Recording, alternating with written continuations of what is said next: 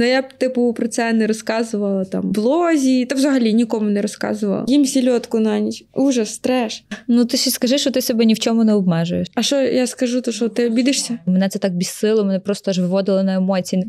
Це дуже дуже експресивно з руками почала. Дуже болюча тема. А чому тобі погано? Можливо, саме зараз поділишся? Ого. Мене не попередили, я не приготувалася. Що зробити, щоб відео в Тіктоці залітали в реки? Тікток любить гумор. Цікава ти лічність. Треба про тебе трошки поговорити. І буде хейт. І що скажуть люди? Ось і все. Люди скажуть, ну нас переживав. Красиво? Саме красиве, що ви сьогодні бачили. Я знаю. Все, можна починати? Ой, вже жарко стає під софітами слави.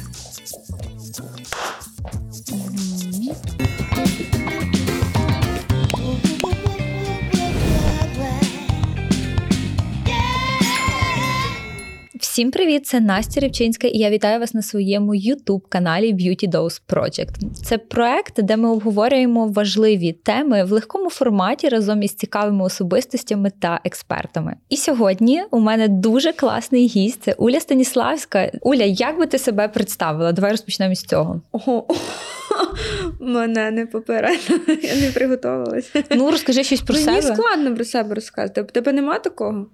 У мене- от У мене навіть з психологом недавно була така штука, що вона заставляла про себе розказати як е, від третьої особи. Типу, розкажи про себе, хто ти. І тут я така знову, як на цей. На психотерапію попала. Хай буде просто інфлюенсерка, волонтерка. Хай буде так. Давай поговоримо про те, в чому ти профі. Уля, що зробити, щоб відео в Тіктоці залітали в реки? Профі. Кажеш людині, яка потеряла аккаунт на 250 тисяч. Е, Це ж мій другий аккаунт. Але як набрати таку кількість підписників? В чому секрет успіху? Які Ось. мають бути відео? TikTok любить динамічність. TikTok любить, коли відео дивляться до кінця, тобто тобі треба зробити все, щоб ви дивились до кінця. TikTok любить різні ракурси, тобто багатопланність, багаторакурсність. TikTok любить емоції, TikTok любить яскраві кольори, одяг, все, що заставить тебе подивитись до кінця. TikTok любить гумор або сенсацію. Я не по сенсаціях, не по хайпу. Я коли просувала якесь своє відео з Ютуба, е, то я взяла фразу, яка точно завіруситься в Тіктоці, і там вона набирає якихось свої 200-300 тисяч і конвертує певні перегляди. Просто щось коротке, е, щось е, дуже цікаве, без води, тобто вирізати взагалі все зайве, але Мгм. щоб це все рівно зберігалася якась цілісна історія. А як ти шукаєш ідеї для своїх відео? Ось з ідеями зараз дуже складно. Чому? в стані апатії і відсутності Мгм. задоволення від життя, їх дуже складно знайти, бо я їх беру від своєї наповненості. Коли в мене її немає, то я не можу насильно придумати. І це погано, тому що я, моя робота залежна від мого натхнення. Це погано, тому що натхнення не завжди є. А як відбувається створення роликів? Ти пишеш сценарій, чи ти Так. імпровізуєш, тобі хтось допомагає? Розкажи цей процес. пишу сценарії. Ну, щоб написати сценарій для Тіктока, треба багато сидіти в Тіктоці, на жаль. Тому що тобі треба розуміти е, трендові, як мінімум, звуки трендові. Є ще таке правило: якщо ти посиділа е, 30, год... о, 30 годин в Тіктоці, не сидіть 30 годин в Тіктоці, у вас мозок атрофується. Якщо ти посиділа 30 хвилин в Тіктоці і більше ніж 5-10 разів почула звук е, під, ну, за ці 30 хвилин, то тобі треба під нього щось знімати. Це таке правило Тіктока, значить, це вірусний звук. Ти розумієш, е, який гумор заходить в Тіктоці, плюс-мінус, тобто сама ця динамічність гумору, направлення гумору, тому що не про все можна жартувати в Тіктоці. Там дуже багато цензури, правил. Не просто так мені аккаунт видаляли. Та і все. Тобто, ти по суті надихаєшся самим Тіктоком, тому що е, ти так само, як в інстаграмі. Ти розумієш от, е, контент інстаграму, ти там перебуваєш часто. Так само Тікток, ти там маєш бути дуже часто, щоб розуміти, що там дивляться. Так, надивленість та на Тіктоці це дуже класно працює. Я маю правило не красти е, ідеї. Бо в Тіктоці це дуже поширена практика, коли Мгм. просто перезнімають е, чуже відео. Стараюсь на 98% даю трошки похибки, е, щоб це були якби мої ідеї. Хоча часто це є якийсь тренд, і ти його на себе перероблюєш. Але, умовно кажучи, це ж контент створений тобою. Так працює TikTok. А Ютуб? Як зробити так, щоб відео додивлялись до кінця? В Ютубі складніше, але в Ютубі люди довше дивляться відео. Угу. Якщо ми беремо середню е, довжину перегляду, в Тіктоці це 5 секунд. Е, в Ютубі 5 секунд. 5 секунд, тебе є 3-5 секунд, щоб людина не пролиснула. Може навіть зараз менше, бо зараз дуже багато креаторів, контенту. Угу. А в Ютубі в тебе на це є 30-40 секунд, щоб зацікавити аудиторію. Завжди орієнтуються в Ютубі, е, як е, подивились, е, скільки глядачів відсоток, подивились 30-40 секунд відео. І, ну, в Тільки принципі, початок, 30-40 так, так. секунд це анонс? Той. Ну, слухай, не у всіх є анонс. Можна іноді так зробити відео і без анонсу, щоб його подивились. Там, типу, різні можна методики використовувати. Але так, тобі треба в 30 секунд е, дати глядачу зрозуміти, що йому цікаве це відео, 100% цікаве. І він має подивитись це відео. І там працює все разом в контексті обложки назви і перші 30 секунд. Це одне єдине Мгм. ціле. Ну і відповідно далі має бути хороший контент і орієнтуватись на середню глибину перегляду. Якщо в ідеалі це 60%. Ну, от у мене відео там 60-70%. Десь так. Ти називаєш себе волонтеркою, і дійсно всі підписники знають і бачать, що ти багато допомагаєш зараз під час повномасштабного вторгнення безпосередньо. Знаю, що ти плануєш поїздку на Донеччину. Що тебе спонукає зараз туди їхати? Чи не боїшся ти? І яка твоя основна мета цієї поїздки? Е, так, в п'ятницю це, ні, це для людей, які будуть дивитись, то я вже поїду і приїду, надіюсь. Люблю жартувати.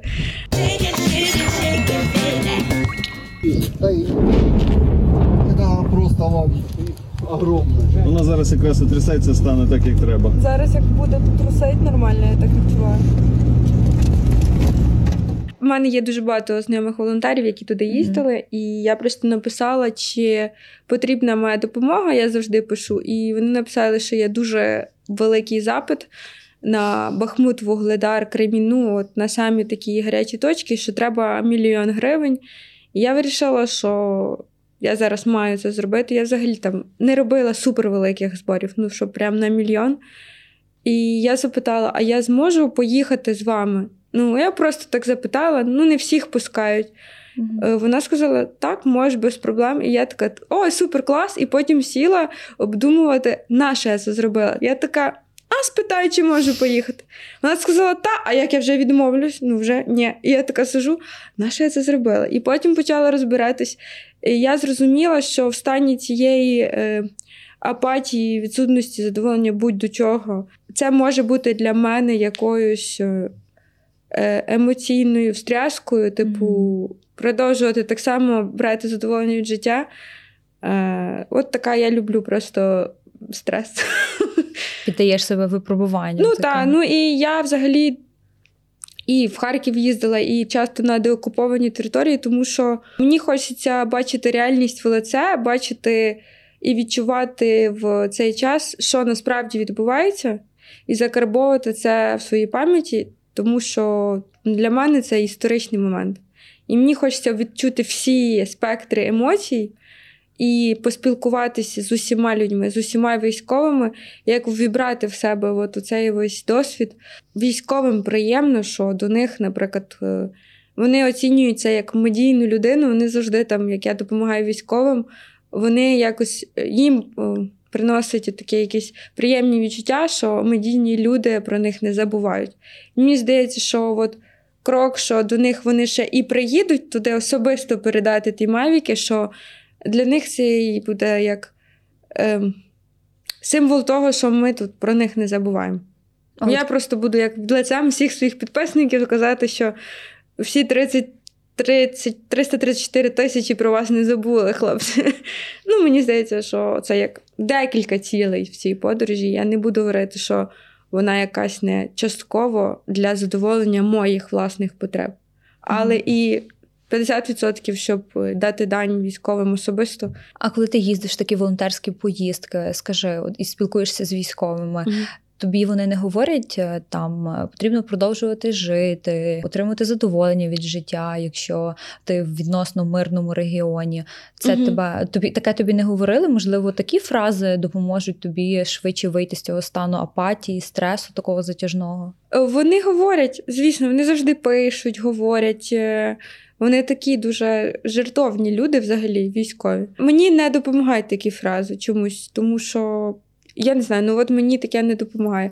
Мені треба проходити через е, свій власний досвід, через власні емоції, а чомусь такі слова для мене, ну. Мені не виходить жити своє життя так, як я живу. Дуже багато думок, і ну, я не можу так. І все. Просто я така людина, і все, занадто емпатична. А твої рідні вони розділяють твою рішучість, розділяють твою волонтерську діяльність чи підтримують тебе? Це все таки Підтримують. багато небезпечної роботи також. Ну так, ну мама сказала, що буде на барбувалі з п'ятниці сидіти, а так розділяють, що тут робити. Вони мене не зупинять, тому що так вийшло, що все, що я захочу, вони знають, що я це зроблю. Ну, тобто, я живу, живу своє самостійне життя, і вони, ну, то, що збори і всі ці діяльності вони 100% підтримують. А таку поїздку, то. Ну, мама, поки не побачила бронік і каску, от на мені, то вона б не хотіла відпускати. Ну, там треба було трошки попрацювати на, на те, що все буде добре, там все показати, розказати. Ну, і більше, типу, запевнити, що все буде 100% добре, і що я за свою безпеку теж все-таки переживаю. Не гола боса туди біжу. Уля, декілька днів тому ти оголосила збір аж на мільйон гривень. Скажи, що ти відчувала, коли наважилась на це, тому що сума дуже велика, і зараз збори йдуть набагато важче. Можливо, ти маєш якісь Ой. інструменти впливу на аудиторію, щоб вони більше донатили. Як взагалі проходить цей збір? Спочатку проходив дуже класно Мгм. на підйомі. Е, поки, були, поки була Пасха, всі типу донатили. Я там використовувала різні методи, типу там пасхальний донат, ще щось, ще щось. Е, але зараз трохи призупинився, лишилось е, 250 тисяч зібрати там буквально за два дня. Ну, якщо ми не зберемо, е, то будемо щось своє думати, шукати гроші, але. ем, так, я, я сама можу сказати, що більше е, ігнорують, менше цікавляться цим всім. Е, і це, мабуть, мабуть, це нормально вже через більше ніж рік е, цих всіх зборів і всі втомились. Е, тут використовуються різні методи. Маркетологічні, типу, ем, запус... я запускала цепочку, щоб підписники собі постили. Тобто, і по моїм власним підрахункам близько 400 підписників запостили собі. Ти маєш на увазі, просто зробили репост Так. збору. і репости, Мгм. і я робила різні матеріали, типу, через свій телеграм, типу, закидайте ось це. Тобто, Мгм. ось така штука, що е, самі підписники робили, деякі самі сторіс записували. Використовувала всі канали, що в мене є, типу, і Твіттер. Е, В Твіттері набагато краще збори йдуть. Тому що в Твіттері всі більше читають, в Інстаграмі всі дивляться, в. Твіттері читають, тому в Твіттері е, легше добитись через текст до людей, що вони його прочитають і задонатять, і взагалі там от, багато зборів, і вони швидко закриваються. Тому я ще і Твіттер використовую постійно. Ну і всякі подарунки е, за донати там. Там дуже багато подарунків. І там е, пляшка Артемівського ще з того заводу, Мгм. до, як, до його ну, там, знищено чи наполовину знищений. Там є і сіль з Артем Солі, ну, всякі такі штуки. Я, до речі, теж проводила нещодавно Мгм. збір і робила розіграш за донат, тому що ну періодично роблю збори не в такому об'ємі, не Мгм. таких масштабів. Але а, до мене звернулись теж знайомі військові і попросили зібрати на монокуляр. А він е, подвійного комбінованого бачення. Він дуже дорогий, близько 600 тисяч гривень коштував. Там його і важко доставити було. Але я вже тоді теж е, розуміла, що будь-який збір має мати таку е, маркетингову стратегію. Так. Тому що вже люди просто так не репостять. Реально важливо, яким шрифтом ти напишеш, яким кольором Так, ти напишеш, чи привернеш ти увагу. Це так звучить цинічно, жахливо, але це правда. Чим яскравіше ти подаєш той збір, тим більше люди на нього Так. звертають увагу. Так, от робила цей розіграш за донат, 51 подарунок. Я написала різним українським брендам, магазинам, з ними співпрацювала.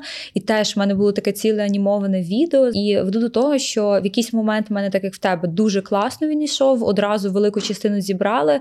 А якихось там 20-25% до того, щоб Так, завершити, вони, йдуть щось- найважче. Вони не вони як зупиняються. І от тоді найбільше взагалі- хвилювання якраз. Але я от писала іншим блогерам. Я не соромилася, просто писала знайомим, незнайомим, просила поширювати. І навіть Ельвіра Гасанова його зарепостила і підтримала. До речі, у мене на каналі є відвертий спешл випуск з Ельвірою Газановою. Обов'язково перегляньте його. Так, от чи пишеш ти також блогерам, знайомим, чи доводиться тобі Так. просити про підтримку? Тому що я стикалася з тим, що мені відповідали, начебто, я вже раз зарепостила, для чого ще? І мене це так бісило, мене просто аж виводило на емоції. Невже так важко просто зарепостити ще раз? Та важко. Деяким людям важко. Дехто скаже, що це не вписується в мою концепцію інстаграма. Я писала тільки своїм друзям, і мене виставили тільки мої друзі, Е, з якими я дружу, які також займаються зборами, блогери. Е, Ну, десь 15 блогерів виставило, і е, я більше нікого не просила. Мгм. Того, кого я не знаю, з ким я не спілкуюсь, я не просила, тому що я не вмію просити. Я що не вміла ніколи просити, там колись щось одне підтримати, я так і зборами не можу. Так в тебе вийшло зібрати? Так, вдалося зібрати, ми закупили, але ну от затягнувся той період, коли потрібно було дозібрати. І ну, такий зараз просто час. Люди вже дійсно не так донатять, але слава Богу, ми закрили збір, купили, відправили. Тож ти велика молодець, що тим займаєшся і так ґрунтовно. Бажаю тобі успіху, поскоріше закрити збір. Але щоб... треба звернутися до людей, щоб вони, якщо ви бачите і довіряєте блогеру, то поширювати, як мінімум поширювати, Мгм. як максимум кинути 5-10 гривень. Це дуже мало. Я на свій збір вже 6 разів донатила, друзі, я вже не можу. Просто кожен день ще кидаю, ще кидаю, ще кидаю. Потрішки. Бо так. треба закрити. Уля, скоро літо. Всі вже активно ходять в спортзал, активно сидять на дієтах, худнуть. Скоро Який жах. жах. А що не жах? А ти що не готуєшся жах. до літа? Це ж класика жанру. Ні. Е, Я цілий е, більше року живу е, в спокої, свободі, незалежно від періодів року. Мені добре в своєму тілі, і я 27 років до цього йшла. Я нарешті щаслива, що я не готуюсь до літа, весни, дня народження Нового року. Коли хочу, коли в мене є час, я займаюся спортом, я його люблю. Зараз за три тижні я не займаюся, бо я зайнята волонтерською діяльністю. Мені не до цього, я не буду себе силувати. У мене помінялось до цього ставлення. У мене нема такого типу. Літо, все. Ну ти ще скажи, що ти себе ні в чому не обмежуєш. А що я скажу, то що ну, ти обідешся? харчуванні. Як це реально? Я просто такого Не дзену ще не досягла. Не обмежую, їм сільотку на ніч. Ужас, треш. А на ранок А не заливає, їш? прикинь. А раніше мене заливало. Е, просто я подумала про сільотку, подумала про неї. На ранок просидаюсь, мене залило. До якого чорта мене залило? А зараз наїмся сушами на ніч, а мене не заливає, представляєш? Від чого це залежить? Як це працює? Від голови. Ну, Звучить по-відьомськи трошки. Як це не заливає від я суші? не знаю. Я завжди злилась на дівчат, які так кажуть: типу, що ти мені втираєш діч, ти просто худа від природи. Що ти мені втираєш дійсно, не просто Блін, навіть природи. Серйо... Ну, да, звісно. 30 кілограм. Це тобі не шутки. Я тобі кажу, о, я найгірше виглядала, коли я найбільше парилась. Займалась 5 разів в тиждень, куча там кардіо. У мене було ідеальне харчування. Там. Ну, воно ідеальне, не типу не дієта, а знаєш, Мгм. типу. Важила їжу, там все ідеально, щоб все мені там як тренер прописав, як книжка пише, так і має бути три години перерви е, ваги е, постійно. І я не то, що не худла, я чогось набирала. Я була постійно в стресі, в такому Мене трусило від того, що хтось е, їсть піцу і каже, ти будеш піцу? Я позлилась. Типу, ви що, не знаєте, що я не їм? ну, Дуже противна лічність, ніхто зі мною не хотів тоді тусуватися. Типу, е, Чого? Дивно було б. Е, І це було видно, що людина вся на нервах, що в неї от оце пере, пере, пере, пере, перепідстраховування тим, що можна з'їсти, що не можна. Там глютен, лактоза, оця вся штука. Слухай, Зараз може, такого ти жила з установкою, якщо не буду стрункою, не буду нікому подобатись. Це дуже поширено зараз так, серед та, дівчат. звісно. Це було дуже довго, більше 10 років. Типу, от е, буду худою, життя починається, а поки що стараємося. А хто тобі нав'язав цю Ніхто. думку? Ніхто. Суспільство, мабуть. І Ми всі жили раніше. Не раніше, зараз трошки краще, до речі. Зараз хоч про це говорять якось. Ти знаходиш знайомих людей з такою проблемою. А раніше що? Раніше всі казали, що треба бути худою. Батьки, рідні, е, друзі, однокласники всі сказали, що треба бути худою. І ти Хто такий, тобі найбільше про це говорив? «М, Та я не, не знаю. Ну, типу, просто ну, хлопці нам, ну, мабуть, хлопці. Типу, однокласники. Мгм. Ті, хто мені подобався, я нікому не подобалась. Дуже довго. Серйозно. А які в тебе стосунки із батьками? Складні дуже стосунки були, поки я не виросла і не зрозуміла, що з батьками мають бути добрі стосунки, і треба забути все, що було раніше. І це я теж пропрацьовувала, аби відпустити всі образи. Дуже суворе виховання. Дуже багато було власних образ через те, що через слова мами, типу, я не хочу вдаватись в деталі. Я не хочу. Е, я зараз дуже ціную класні стосунки з мамою. І мені здається, що якщо я буду розказувати ті речі, які вона казала раніше, це може зараз спортити наші стосунки. Вона казала неприємні речі про мене, про мою зовнішність, коли саме я росла, і мені важлива була підтримка. Е, І я виросла, мабуть, частково з- великою кількістю комплексів, бо я і не отримувала підтримки від е, батьків. І я, як ніхто, розумію, що це дуже важливо, щоб вони їх підтримували. Ем, Хоча б, щоб вони тебе так сильно не критикували і не говорили, що з тобою постійно щось не так. Типу, банально все, що б ти не зробила, крім, от ти маєш тільки добре вчитися, тоді ти будеш, типу, така дитина, яка маєш бути. Ну, тому це, це, це було великим впливом на комплекси, на оці всі штуки. Звісно, коли я худла, то я приховувала це від батьків, бо я боялась, типу, що і за це будуть е, сваритись і тому подібні речі. Ну, це, це дуже така складна тема. Всі діти сприймають слова батьків за істину, тому що це найближчі люди. Не завжди. Ну, це були різні фрази. Типу, що треба вчитись, тому що там ти не гарна і не зможеш вийти заміж за багатого там хлопця, наприклад. Там розум це єдине, на що тобі можна сподіватись. Тому я завжди дуже добре вчилась. Там в мене золота медаль, червоний диплом і тому подібні речі. Тобто, якби треба було давити на розум, тому що ну з красою не вийшло. Типу, щось такого плану. Завжди всі кругом були краще, красивіше, успішніше, послушніше, розумніше. Ну, типу, як порівняння оці були постійні з іншими. Ніколи не було компліментів, хоча б якихось. Це не було нормальним, в принципі, у вихованні зробити комплімент чи похвалити там. Е, Це тільки було. Цей одяг тобі не можна, з такої фігури ти такий одяг носити не будеш. Шорти. Боже, в мене з шортами. ем, Ми завжди, коли там хотіли купувати якийсь одяг, я завжди просила шорти, коли ти ще там плюс-мінус дитина, ти хочеш одягатися як інші, ти ще не розумієш, а чого мені не можна шорти, типу. Ну, так, Тобі ти, прям ти забороняли. не купляли. Просто не Тобі купували. не можна шорти, ти жирна. Ну, типу, які шорти? Ну, типу, всі діти ходять в коротких шортах. Це настільки залізло мені в голову. Я перші шорти джинсові купила собі в 27 років. Я не купляла собі шорти ні разу. Типу, я їх не міряла. Я коли бачила шорти в магазині, в мене починалась тривога. Типу, я не можу їх навіть поміряти. Ну, яке на твої ноги шорти? Ну, от настільки. Типу, ну, от, не можна шорти. No шорти. Все.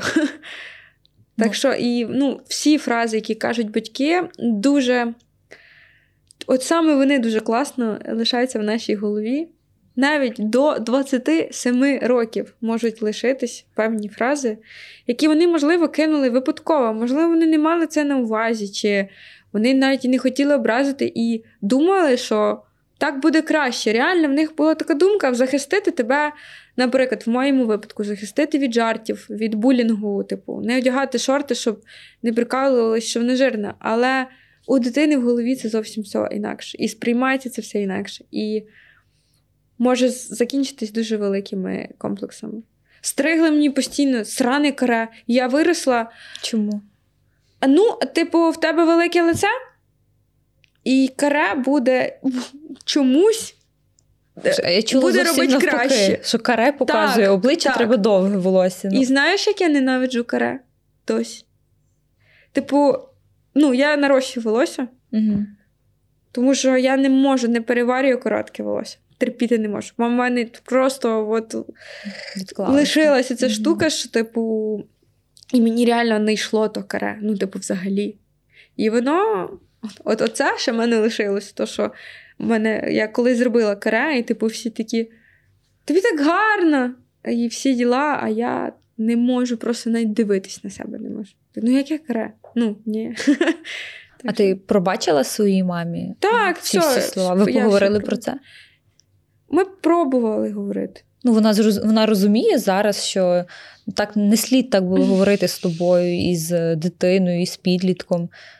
Чи вона Ну. далі має такі якісь токсичні фрази, токсичні висловлювання? Ні, зараз в неї немає токсичних фраз. Зараз вона м, говорить компліменти, вона хвалить мене, вона там, типу, вона навіть каже, як вона мене любить, хоча для неї це було е, складновато. Типу, от тільки коли ми дуже класно наладили стосунки, вона завжди підтримує, вона похвалить, вона скаже, яка я гарна, і вона скаже, що вона мене любить. І це все завдяки тому, що постійно розказувала чого мені не вистачає, як мені погано, і вона замічала тільки себе, і вона говорила просто, що ти погана дитина, і тобі все не подобається.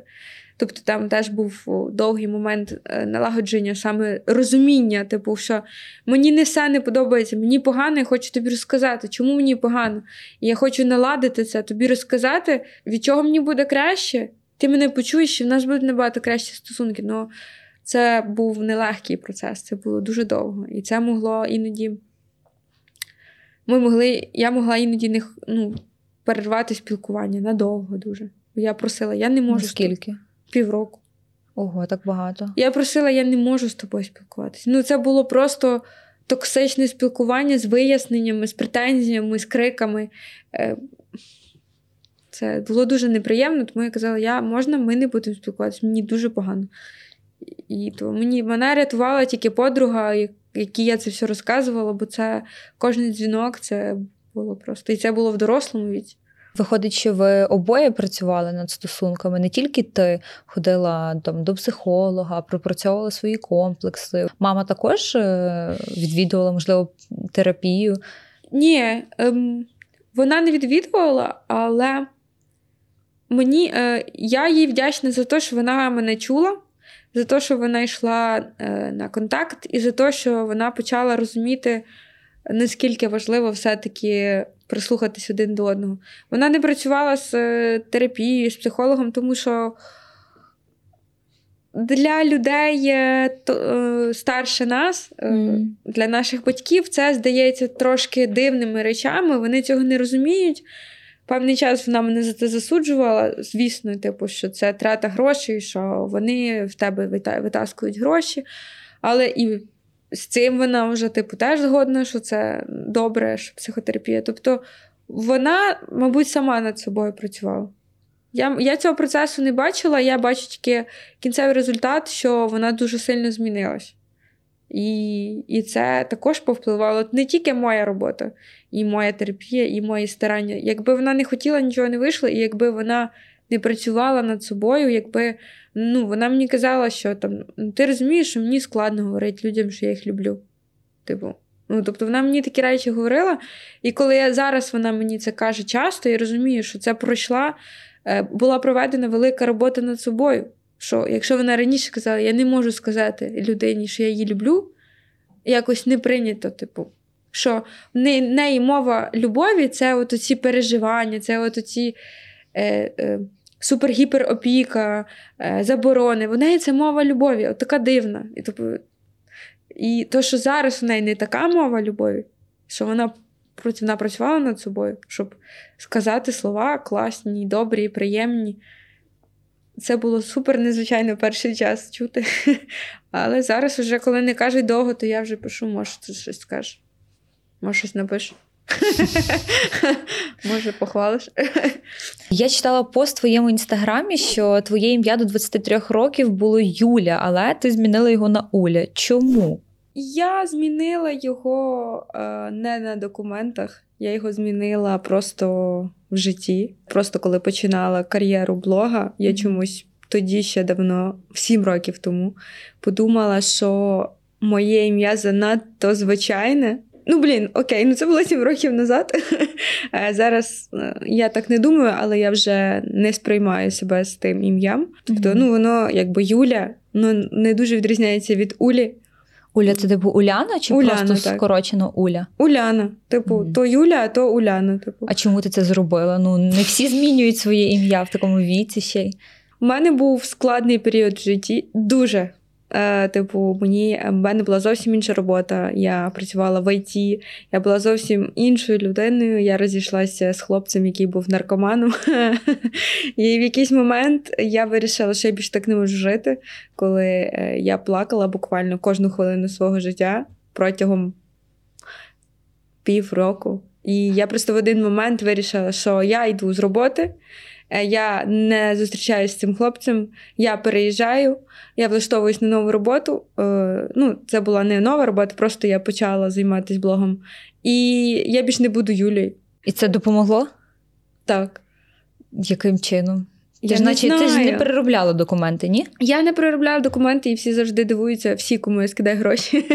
Е, а хто мені скинув гроші? Сестра. Але я просто я цього не приховую.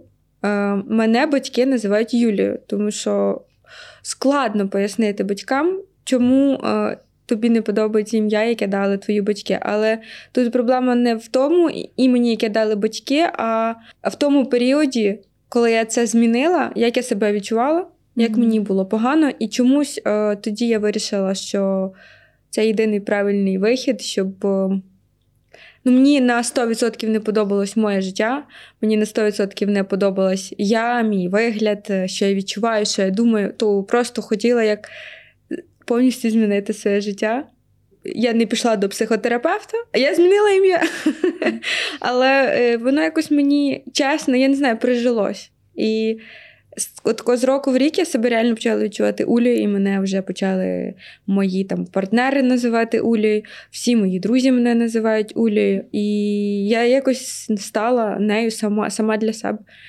Це це дивна історія. Я не збиралась ніколи міняти ім'я. Це настільки вийшло випадково. От Я вирішила, я починаю блог. Блін, ну Оля Станіславська якось прикольніша. Я це як е, дуже популярні актори не вжилися в свій образ і стали ним. Трошки саме тобі. А як твої батьки до цього поставились? Ти кажеш, вони тебе не називають так по імені. Можливо, вони засуджують таку зміну? Це ж все-таки батьки нам дають ім'я при народженні? Так, я з ними ні разу про це не говорила. Прям напряму. Я ніколи їх не зупиняю, коли вони називають мене Юлією або всі мої родичі, мої батьки, тому що вони е, до такої мене звикли, і для них вони сприймають е, Улю як псевдонім. Е, Мабуть, вони не до кінця усвідомлюють, що я сприймаю сама себе з таким ім'ям. Документи я не міняю, з ними я про це не говорю. Е, і ніколи не ображусь, якщо вони мене називають Юлією, тому що я поважаю е, ім'я, яке вони мені дали. І це вже моє особисте діло, е, як я хочу, щоб мене називали там, наприклад, е, інші люди, як я сама себе відчуваю. Але я ніколи не ображусь, якщо мене хтось називає Юлією, е, все добре. Але хлопець паскуда, він е, хлопець паскуда, він знає, коли злиться на мене, він називає мене Юля. І він знає, що мене, от коли він мене називає, мене це вже трошки злить. Яка я Юля тобі. Ну, я, от, якщо чесно, ніколи навіть не задумалась про зміну імені. Хоча пам'ятаю, в школі в мене було десь. П'ять однокласниць Насть. В університеті в мене три чи чотири дівчини Насті в групі, тому що я у 99-го року народження, і це був е, бум на ім'я Анастасія. на? Так, це просто в мене всі подружки Насті. От ми вже десь з того жартуємо, але от ніколи не задумувались про зміну імені. Тому дуже цікаво послухати, в принципі, ну що саме тебе так, е, Мгм. що саме тебе змотивувало все ж таки заявити про це в соціальній мережі. Ти ж з цього почала зміну імені, А так? мені не треба було заявляти. Про мене ніхто не знав. Я почала кар'єру як Уля, і навпаки, для всіх було відкриття, коли я сказала, що я не Уля. Ну, я періодично світилась там якимись документами чи ще чимось. Там було написано Юля, і я типу казала, та, це от моє ім'я по документам. І якщо раніше я казала, це моє справжнє ім'я. Зараз я кажу, це моє ім'я по документам. Я вважаю, що це нормально е, змінити ім'я. Е, тому що з іменем Юля мене пов'язує е, дуже дуже найскладніший період свого життя, коли я майже я не хотіла жити. І тому я дуже рада, що я це зробила, і що я знаю, що мені допомогло не зміна імені мені Мгм. допомогла, але воно в мене асоціюється е, з іншою людиною і з іншим взагалі відчуттям життя, світу. Тому е, я рада, що так сталося, і я себе зараз на 100% відчуваю Уляною, Улею. І навіть коли я комусь кажу, що да, наприклад, е, насправді я була. Юлією, ніхто такий. Та ну яка ти Юля? Ну, типу, якось навіть не сприймають, коли я кажу, що я не от Юля мене раніше. То в 25 років, е, 24 роки мене звали Юля, а потім е, інакше. Ну, така, така інтересна, інтересна історія. А чого ти тоді вже не переробиш документи? Ой, це ну це це не, так не так важко. важко. То тут треба ФОП, ФОП міняти, права міняти. От права, от цього достатньо, що мені оце йти кудись в поліцію, в ДАІ, щось там робити. Я, не, я дуже не люблю тяганину з документами. І для мене немає напрягу, що мої документи на Юлю. Е, Ніякого. Мгм. Поки що. Я думаю, хоча е, я не буду міняти прізвище, коли я буду виходити заміж. Тому я думала, може, коли буду там виходити заміж, а потім така, але ж ти не будеш міняти. А чому не хочеш? Ні, ну ти що, от прізвище в мене офігенне. Прізвище в мене Станіславське, я не знаю, ну як можна його поміняти? Богом дароване. А Юля? Як можна поміняти? Мені це теж так звучить. 50 на 50. Слухай, ну виходить, в мережі і в житті ти була різною. В мережі Улею, в житті Ні. Юлею. Е, не в тому діло. Якби я поки ставала блогером, я і мінялась відповідно. З кожним роком. Е, взагалі, моя фішка завжди була, що я дуже була щирою. Була, ладно. Зараз просто не все хочеться розказувати, бо дуже багато поганого. І я зараз не до кінця щира, бо я мало розказую поганого. А раніше, типу, от, я все розказувала. А чому? Чому перестала ділитись поганим? Це ж якраз трушність, якраз Мені ти з цим асоціюєшся, що ти щира, трушна. Мені здається, що люди переповнені поганим зараз, і їм не хочеться ще чийогось поганого. Слухай, мені здається, що люди зараз переповнені ідеальною картинкою, Так. як все у всіх ідеально, там блогерів, інфлюенсерів, тому навпаки бракує цієї живості і правди. Вона є, але, наприклад, е, ну, мені останнім часом погано кожного дня, і я не хочу розказувати, як мені погано кожного дня. Тобто іноді я можу прибрехати, що мені нормально, класно, і сказати, що в мене класний настрій. Я от про це. Тому що ну, ти уявити, ти дивишся і там постійно сторіс, ну мені погано і погано, і погано, і погано. Тобто не, не всі 100% от, от цього внутрішнього самовідчуття. А так, то та, ну, я завжди розказую, як воно є. А чому тобі погано? Можливо, саме зараз поділишся із нашими слухачами? Що відбувається зараз? Зараз от наслідки того, що я дуже довго не показувала, що погано. Угу. І спочатку повномасштабного вторгнення, типу, я була тим, як всі казали, типу, натхненням далі жити, показувала там, е, як покращити своє самопочуття, е, волонтерила, ну і волонтерю, і Мгм. як наче десь е, в листопаді мене накрив оцей.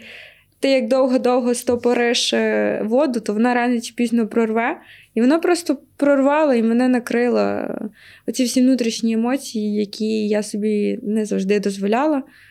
І в мене наступила апатія і взагалі відсутність бажання і задоволення від всього, що я робила. Ти якось це пропрацьовуєш спеціалістами, Так, так. можливо?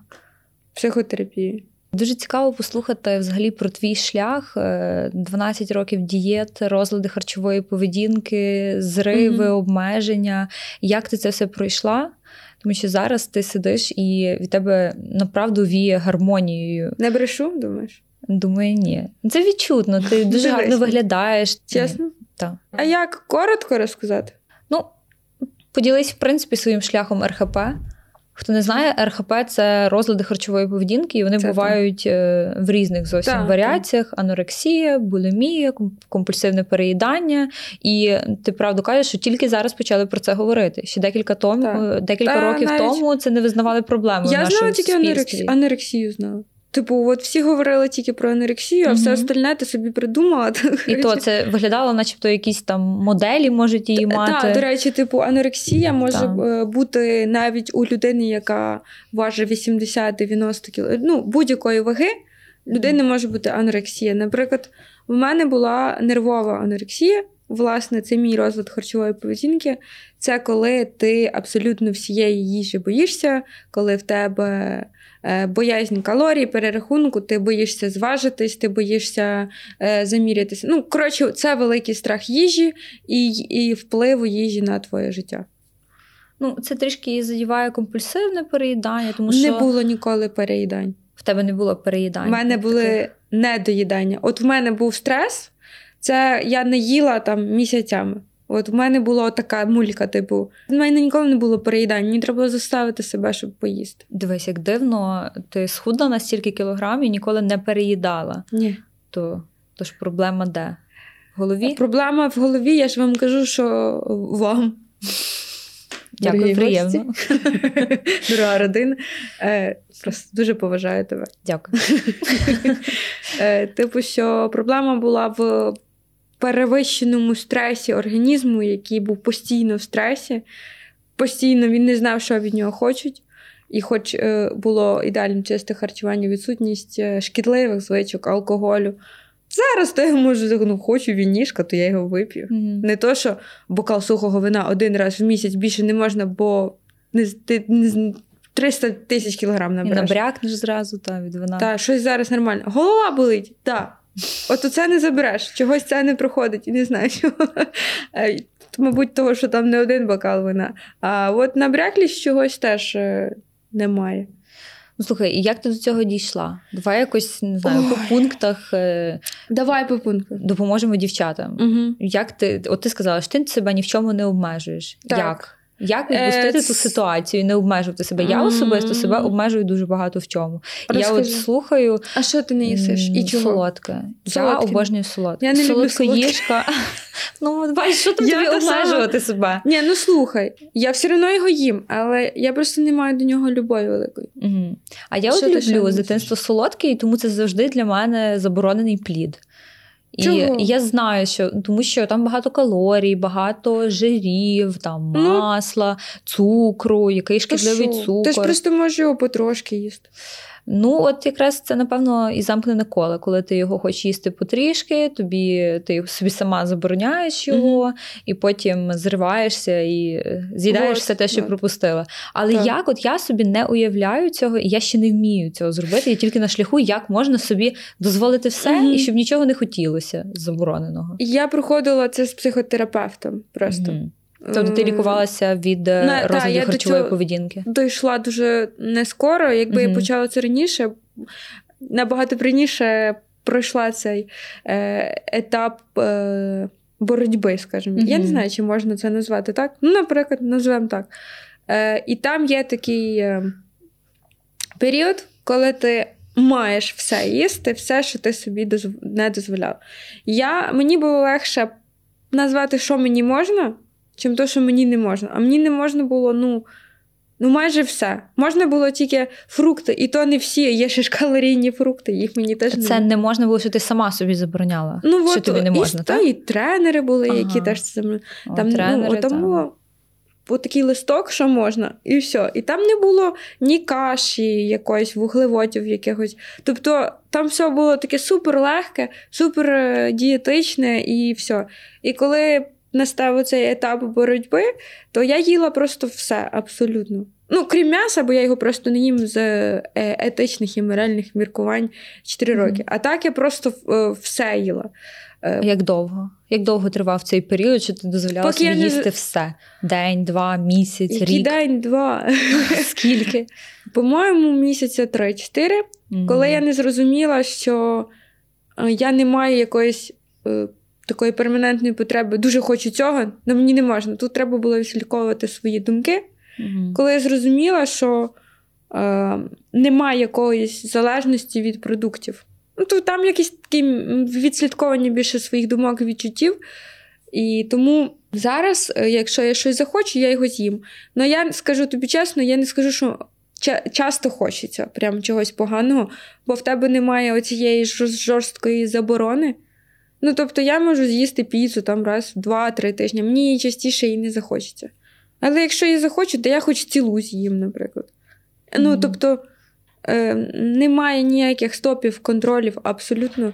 Але це пройде тільки, коли ти все собі дозволиш. І пропрацюєш, е, чому тобі це не можна, от ці всі штуки. А а, чого, а що буде, якщо ти це з'їсиш і такого плану? Mm-hmm. Тобто тут всяка така психотерапія. А скільки часу ти е, займалася з психологом з цією проблемою? Саме з цією проблемою близько року.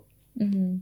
А потім. Е, це довго? Це раз в тиждень чи ні, ні, як, ні, як це часто? Було рідше. Угу. Десь раз в 2-3 тижні, десь так. Там треба було е, назбирати, там ще була табличка. Е, що Яка? я відчуваю, коли я думаю про цю їжу? Ага. Тобто, і треба було назбирати е, записи, так сказати, нотатки, щоб прийти і обсудити це з е, психотерапевтом. Mm. Це дуже дуже експресивно з руками почала. Дуже болюча тема. Починається, бачиш? Якраз, це якраз супер. Нервний тік зараз буде. У мене завжди. Це я коли нервуюсь починається. Хотіла в тебе ще запитати про емоції. Часто е, люди ототожнюють їжу з якимись емоціями. От в мене самої таке частенько є, коли я дуже перевтомилася. Хочу mm-hmm. себе побалувати чимось солодким. Або навпаки, у мене якийсь дуже класний веселий день, mm-hmm. і я така: о, з'їм я якесь тістечко з кавою, тому що такий гарний день, я додам туди ще кращих емоцій. Чи ти замінила якісь свої емоції, які ти по тій табличці відслідковувала? Mm-hmm. Ну, де ти тепер береш ті позитивні емоції, як, якщо не з їжі? У мене е, з їжею стосунки дуже потребітельські. Типу, угу. я їм їжу, щоб отримати енергію. Ну, крім красної риби, ладно, це мій кайф і блаженство. Але вже давно я її не їм часто, бо дуже біда з фінансами. А от все інше для мене просто насичення енергією, е, емоції її просто отримую з іншого.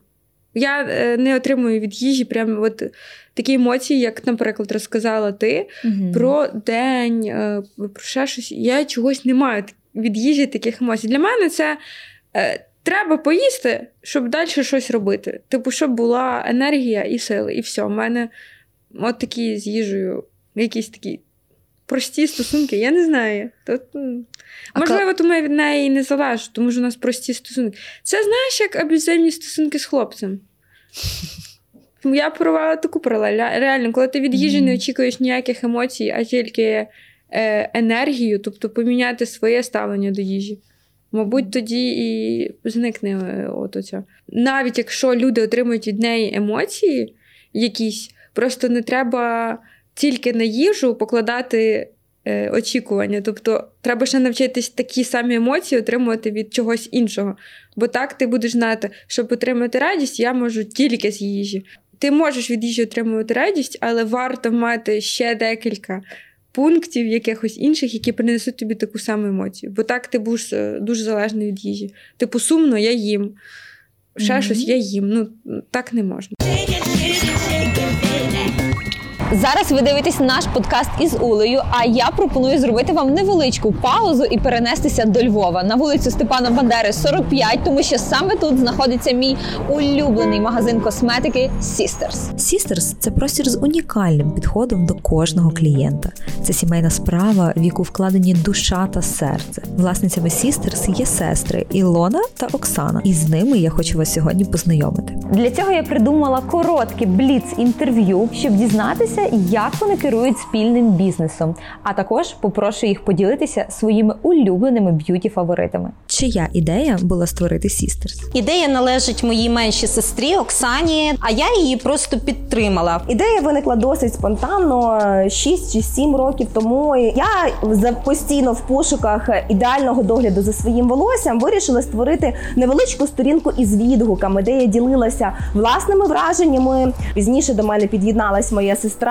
А ще через трішки під'єдналось багато наших клієнтів. В принципі, з цього все і почалось. Клієнт, приходячи до наш магазин, він сприймає наших консультантів, нас з Ілоною, як сестричок, як тих, хто порадять найкраще, як тих, хто про них попіклується. Тому це ось ця історія про здорові стосунки між сестрами, і які зараз ми транслюємо і на спілкуванні з нашими клієнтами. Хто у вашому бізнесі за що відповідає? В нас поділені обов'язки.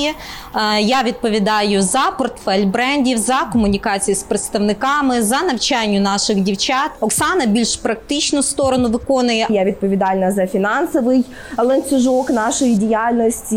Я є реалізатором багатьох ідей. Топ 3 продукти з вашого асортименту, які ви рекомендуєте для волосся, обличчя і тіла. Шампунь для пошкодженого волосся від корейського бренду професійного Карлі Шил містить гідролізовані кераміди. Кератин, колаген та шовк це дійсно унікальне поєднання. Він м'яко очищає шкіру голови і водночас він ущільнює волосину. Моя найулюбленіша маска від бренду Rated Green з маслом авокадо холодного віджиму, яка дуже класно зволожує та живить ваше волосся і абсолютно не обтяжує. Якщо говорити про фаворити для обличчя, то однозначно це гідрофільний бальзам від бренду I'm From. Це перший етап для очищення шкіри. Він дуже делікатний, дуже ніжний і має приємний аромат інжиру. Ну а за цією малюткою, напевно, полює кожна скін-хакерша, тому що це ретинол від бренду Medik8. По-перше, цей засіб класно працює на саме шкірі з акне, на жирній шкірі, і величезним плюсом є те, що воно має дуже потужний anti-age ефект. Серед фаворитів догляду за тілом я дуже рекомендую гель для очищення шкіри від бренду Salt and Stone. Це просто якийсь новий вимір в догляду за шкірою тіла. Ця півкілограмова банка точно займе королівське місце на вашій ванній поличці. Це дуже крутий а, скраб для тіла від бренду Elemis. По-перше, в нього надзвичайний аромат, круто працює в детокс програмі, має антицелюлітну дію, дренажну дію. Ваше тіло буде пекти, поколювати, а ніжки будуть стрункими та підтягнутими. Активно пишіть коментарі під цим випуском, і сестри Ілона і Оксана виберуть двох переможців, кому подарують свої улюблені топ б'юті засоби. Ну і додивіться цей подкаст із Улею до кінця. Там ще стільки всього цікавого. Які поради ти дала б дівчатам, щоб вони не сідали на чергову дієту перед літом? Як взагалі зараз харчуватися? На що звертати увагу, щоб Мгм. худнути в задоволення? Е, Я розкажу мої методи, так як я не є експертом, е, ні дієтолог, ні нутриціолог, ніхто по суті. Але можна мене трошки послухати. Так. Ну, це Е, просто наші розмови, просто, ти ділишся та, своїм досвідом. Мій досвід е, мені дозволяє. Назвемо це тримати себе в формі. Тобто е, я їм є такий, така система 80 на 20. Тобто 80 це їжа збалансована, 20%. Я не скажу, що я прям ідеально підраховую ці відсотки, але десь приблизно Мгм. тако 20% це їжа, яка я захочу взагалі. Це якщо в загальному. Якщо в мене є там тарілка, як я вираховую збалансовану їжу, щоб не рахувати калорії, вагу, е, є тарілка, яка ділиться на 3 треті. Ну, тобто на три частини. В одній каша, е, в другій е, білки, в третій овочі. Тобто це і є збалансоване харчування. І ще мають бути просто жири там. Ну, їх взагалі небагато має бути жирів. Я так собі розраховую збалансоване своє харчування. І якщо в мене там я відчуваю, що не 20% всього, що я собі дозволяю, в мене дуже багато активності в житті. Тобто я там стараюсь дуже багато ходити. Е, Я бігаю е, кожного ранку, або якщо я захочу, не хочу, то, то не бігаю. Ну, стараюсь бігати, бо я ще готуюсь до е, забігу, до марафону. І я коли помічаю, що багатенько з'їла, то, типу, більше просто буду рухатись, буду більш активною. Дивись, ти кажеш, що в ті дні, коли ти ніби трішки переїдаєш або їш не зовсім здорову їжу, ти одразу додаєш більше активності. Не Одразу. Ну, на наступний день. Так Це от, мені так. нагадало історії дівчат, які, знаєш, переїдають щось, але на наступний день біжать в спортзал і відпрацьовують Відпрацьовують. там. Угу. Чи є між цим зв'язок в тебе? Угу. І як, е, як зробити так, щоб наші дівчата, які будуть нас слухати, не сприйняли це знаєш, в такому форматі? Я Начебто розумію. можна переїдати, але потім відпрацьовувати. Я розумію, про що ти кажеш. Я раніше так робила. Типу, з'їла щось не те і пішла в зал і маю відпахати годину. А, Мінімум, Тут діло в тому, яке ставлення до цього. Я просто адекватно собі розумію, що енергія, яку. Ой, вибачте. Я просто розумію, що енергія, яку я е, маю в собі, більше, ніж ту, е, яку я вже потратила. Тому я маю потратити більше. Але це е, працює тільки коли в тебе все добре з головою. Вибачте, якщо, ну, блін, як сказати, ну, коли в тебе немає загонів, отак. Мгм. Якщо в тебе є загони, ти будеш себе мучити. Я себе не мучую. Типу, я, я собі адекватно розумію. А, треба більше походити, треба там е, бути більш активною. Е, якщо погода дозволяє, окей. Якщо я себе добре почуваю, окей. Якщо мені буде погано, впадло, я хочу поспати, я цього не буду робити. Ну, типу, е, тут е, має якось в, тобі всередині працювати, що якщо ти цього не зробиш, то нічого страшного не, від, не відбудеться. Ти просто запитала поради, типу, як я це роблю. Наприклад, я роблю так, але я ніколи себе не караю, е, не ругаю. Я просто розумію, що якщо я можу, то я е, збільшу свою активність, якщо в мене є можливість і бажання. Але це ніколи не буде через не хочу, через е, покарати, ти погано. Тут же ставлення до фізичної активності. Це тільки що мені стане добре. Я себе класно почуваю після бігу, я себе класно почуваю після спорту. Не завжди. Буває такі заняття, що не дуже хорошо себе почуваю. Але то просто все має йти через добре ставлення до себе і ніколи не покарати, наказати. Ти погана, як ти могла це зробити, чого ти це з'їла? Ну то вже з'їла, то що вже, ну то що вже зробиш? Ну з'їла, то що? Нащо себе ругати? А як знайти той баланс між дисципліною, між лінню? От, та дисципліна. Дисципліна, лінь і власний поклик, і власне бажання піти там на пробіжку в сьомій ранку. Це дуже класне питання. Я Дякую. не знаю. Я сама ну, ти балансуєш, ти я балансуєш зараз. Буває ні. Буває, перемагає лінь, буває, перемагає дисципліна. Е, Це реально, мабуть, навіть в спортсменів професійних не завжди є цей баланс. Не дуже мені іноді хочеться в сім ранку вставати бігати, але треба привчити ще й організм до цього, бо якщо ми будемо орієнтуватися тільки на що я хочу, що ні, Мгм. там іноді може я не хочу дуже часто переважати. Тому реально складно сказати, тому що якщо сказати орієнтуватись тільки на своє бажання, то воно іноді може підводити тебе. А як ти тренуєшся? Ти ходиш в зал ще? Займаєшся з тренером, можливо? Зараз е, я довго займалась тренером, ходила прям в зал, качалась. Мені трошечки набридла ця фізична активність. Я ходжу на такі групові різні заняття, типу там е, бокс може бути, е, просто якісь типу інтенсивне тренування, просто ж це все в групі. Е, Це не качалка, не е, тренажери, а це просто більш якісь цікавіші е, групові заняття. Від якого тренера потрібно одразу тікати дівчатам в спортзалі? Які назви якісь свої такі, знаєш, червоні маркери, коли щось не то з тренером? Та ред флеги Мгм. для тренера, який може спровокувати РХП, назвемо це так. Не ну, дуже голосно. Це, напевно, 95% тренерів зараз, якщо чесно. Я їх боюсь. Ті, які складають дієти, Так. куряча грудинка, огірок, Я їх дуже боюсь. гречка. Мені іноді такий. подружки показують, ось ось мені прописав е, Мгм. тренер харчування, і що ти можеш сказати? Я дивлюсь, там е, немає вуглеводів, немає е, якоїсь різноплановості. Типу організм втомлюється від однакової їжі, йому треба різна їжа, різна консистенція, Мгм. типу пюре, тверде, е, напівсире. Йому, типу, так.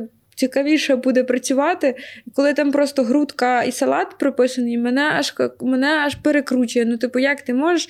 І написано на три дня. Кажу, а що після цих трьох днів робити? То саме кажу, офігенне життя. Просто хочеться жити, кайфувати три дня підряд, одне і те ж саме. Отак от, це якийсь цикл, е, воно так не має працювати. Тобто, перший ред флаг це, мабуть, супер однотипне, е, скучне, Мгм. супер е, обрізане харчування, де дуже багато обмежень, тому що нормальний тренер не буде ставити обмеження. А взагалі тренер е, може складати план харчування? Якщо Чи він- все-таки не його галузь. Якщо він ще паралельно з освітою нутриціолога.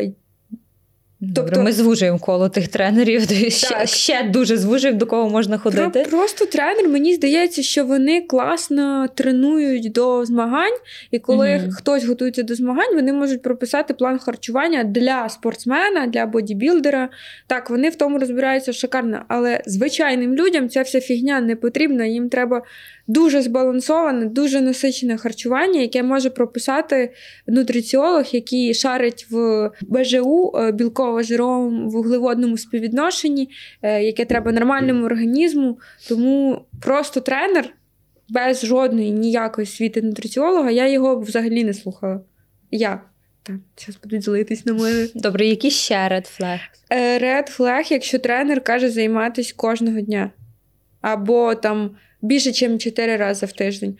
Тому що твій організм не буде відпочивати, і нормальний тренер ніколи не скаже так багато займатися.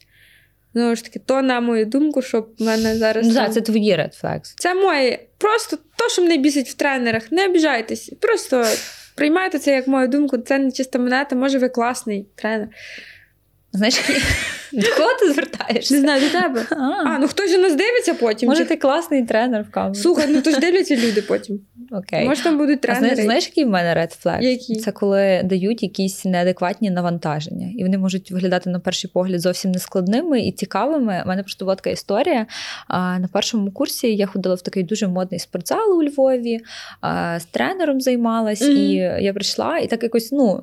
Почала ходити в новий зал, індивідуальні заняття мала, і він мені каже: так, сьогодні робимо з тобою вверх. Ну та добре, ручки, спина. Ми поробили вправи. Навантаження було ну невелике, ну не знаю, там 10 кг, 15 я робила на тренажерах різних.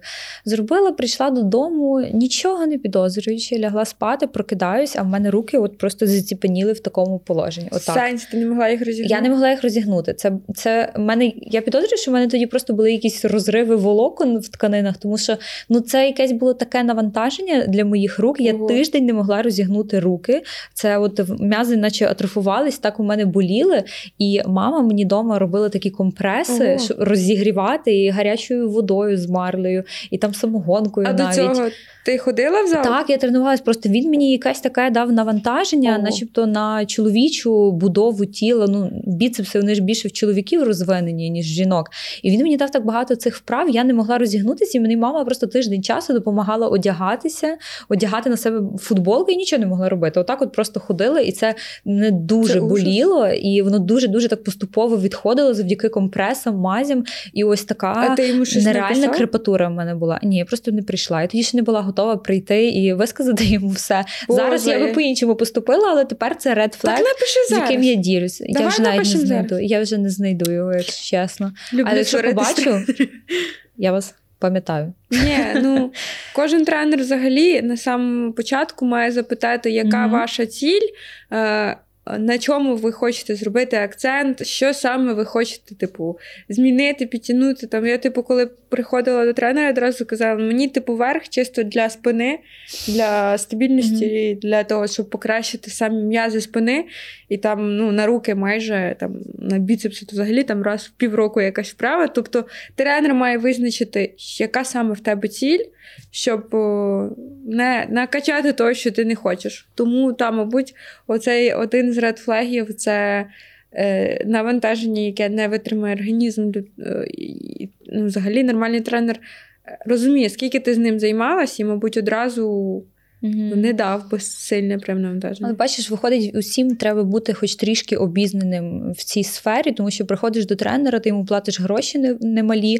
Тобі здається, що він профі, дає тобі вправи, mm виконуєш все чемно, не лінуєшся, дисциплінуєш себе, а потім виходить якийсь такий неприємний випадок. Тому дівчатам потрібно якось на свої відчуття опиратися. Ой, ну взагалі дуже складно знайти класного mm тренера і класного гінеколога. Це от і ще щоб тренер був нутриціолог обов'язково. Так, ну, це от велика проблема, тому що от е, у мене, наприклад, був до цього тренер, дівчина, і е, ну, якщо я буду зараз знову шукати тренера, я до неї не піду, але.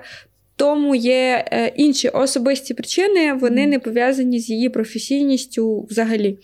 І я стикнулася з тим, що я шукаю тренера, і я не знаю, як його знайти взагалі. Тобто, там, через TikTok, через Instagram. Де мені його шукати? Як мені зрозуміти, що він класний, що він не якийсь куку, що в нього не якісь неадекватні навантаження, що він буде там е, жорстко контролювати. От я ще не хочу, щоб контролювали мою їжу, mm-hmm. щоб лізли в це. Тому що ну, я з цим довго боролась. У мене нарешті свобода. І якщо тренер буде лізти в моє харчування, я скажу: дорогуша, ні, ти займаєшся зі мною в залі. Ну, типу, і складно зна... прям знайти таку людину. Я не знаю, де її шукати. Тому я зараз може розумію біль е, е, людей, хто це дивиться, і не можуть знайти тренера. Я зараз теж не знаю, де мені його шукати, куди мені подаватись. Якось я поспитала своїх подруг, знайомих, вони наче когось порадили, а я подивилася, у мене щось не йокнуло, і я не знаю, що робити, і як реально знайти класного тренера, поняття немає. Це, Це велика проблема. Боїшся довіритись, це твоє здоров'я. Довірити своє здоров'я якійсь іншій людині це доволі відповідально. І щоб наш випуск був корисний не тільки дівчатам, а й хлопцям. А, то скажи, як думаєш, як хлопцям підтримувати свою дівчину, коли вона ага. на шляху до тіла мрії, коли вона лікується від РХП, наприклад, або просто старається прийняти і полюбити себе? Угу. От Особливо, mm-hmm. якщо його щось можливо не влаштовує, йому треба замовчувати. Можливо, ти маєш досвід навіть в цьому. У мене був хлопець, е, якого дуже бісило моє РХП. Він так і казав, що мене бісить е, от оці твої проблеми. Типу, мені кажеться, що ти якась. Е, тронута на цьому. Я кажу: ну так, якби я трошки повернута на цьому, і в мене великий проблеми, залежність. В нього були крайності, то він заставляв мене їсти, то він говорив мені, може, ти вже не будеш їсти. Тобто, ну, то, що залежить від людини, яка поруч з тобою. Ну, тобто, не можна. Прикалуватися з цієї проблеми, тому що для вас це може бути прикол. І реально для когось це смішно. Ну, тип, залежність від їжі, альо, ти собі придумала. Mm-hmm. Це точно не можна робити, типу, обостінювати і сміятися з типу, з маленької проблеми, яка здається в твоїй голові маленькою. Тобто цінити, що у людини така проблема, і цінити те, що вона вже на шляху до її вирішення, не підколювати, не піджартовувати. Деякі хлопці навіть займаються тим, що вони підтримують спосіб харчування дівчини. Так, типу, разом легше, знаєш, ну це не обов'язково. Тобто, якщо у тебе є бажання, от, типу, жити таким самим способом, яким живе дівчина, разом буде веселіше, ви разом можете там щось готувати, вона буде відчувати твою підтримку. Якщо з приводу того, що щось не влаштовує зовнішнє, я не знаю. Тобі ніколи ніякий хлопець не нав'язував якісь комплекси, можливо, із зовнішністю щось змінити. Дуже часто не нав'язували. Тому, якщо вам щось не подобається, і ви збираєтесь задовбувати дівчину, то не будьте цією дівчиною. Чекати, поки вона стане такою, як ти хочеш. Ні, ти або хочеш бути з цією дівчиною, з такою, яка вона є на даному етапі, або не хочеш. Тобто ти або приймаєш її такою і будеш приймати, якщо вона стане ще кращою, або е, не її мозги, і йдеш до того, яка буде тебе влаштовувати. Тому що це буде дуже сильно е, е, занижувати самооцінку дівчини, її проблема буде ставати ще більшою, тому не треба навіть дівчатам, не треба бути з людиною, якщо вам і то, і то, і то не влаштовує, і якщо він ще поміняє це, то буде краще. А якщо ні, тебе або якщо влаштовує все, або ти не чекаєш, поки він щось змінить, і от тоді мене буде все влаштовувати. Я проти такого. Ну, це не окей. Бо хлопця буде постійно. Там, типу, якщо йому не подобається її фігура, він же нікуди не дінеться, то вона йому не подобається. І це буде викликати конфлікти, це буде викликати ті ж самі підстьопки. А кому воно треба?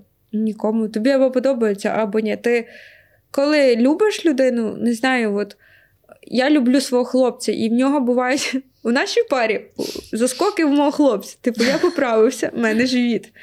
І чесно, я цього не замічаю, хоча він мені каже, я по кілограмам на 10 кілограм поправився. Типу, я така.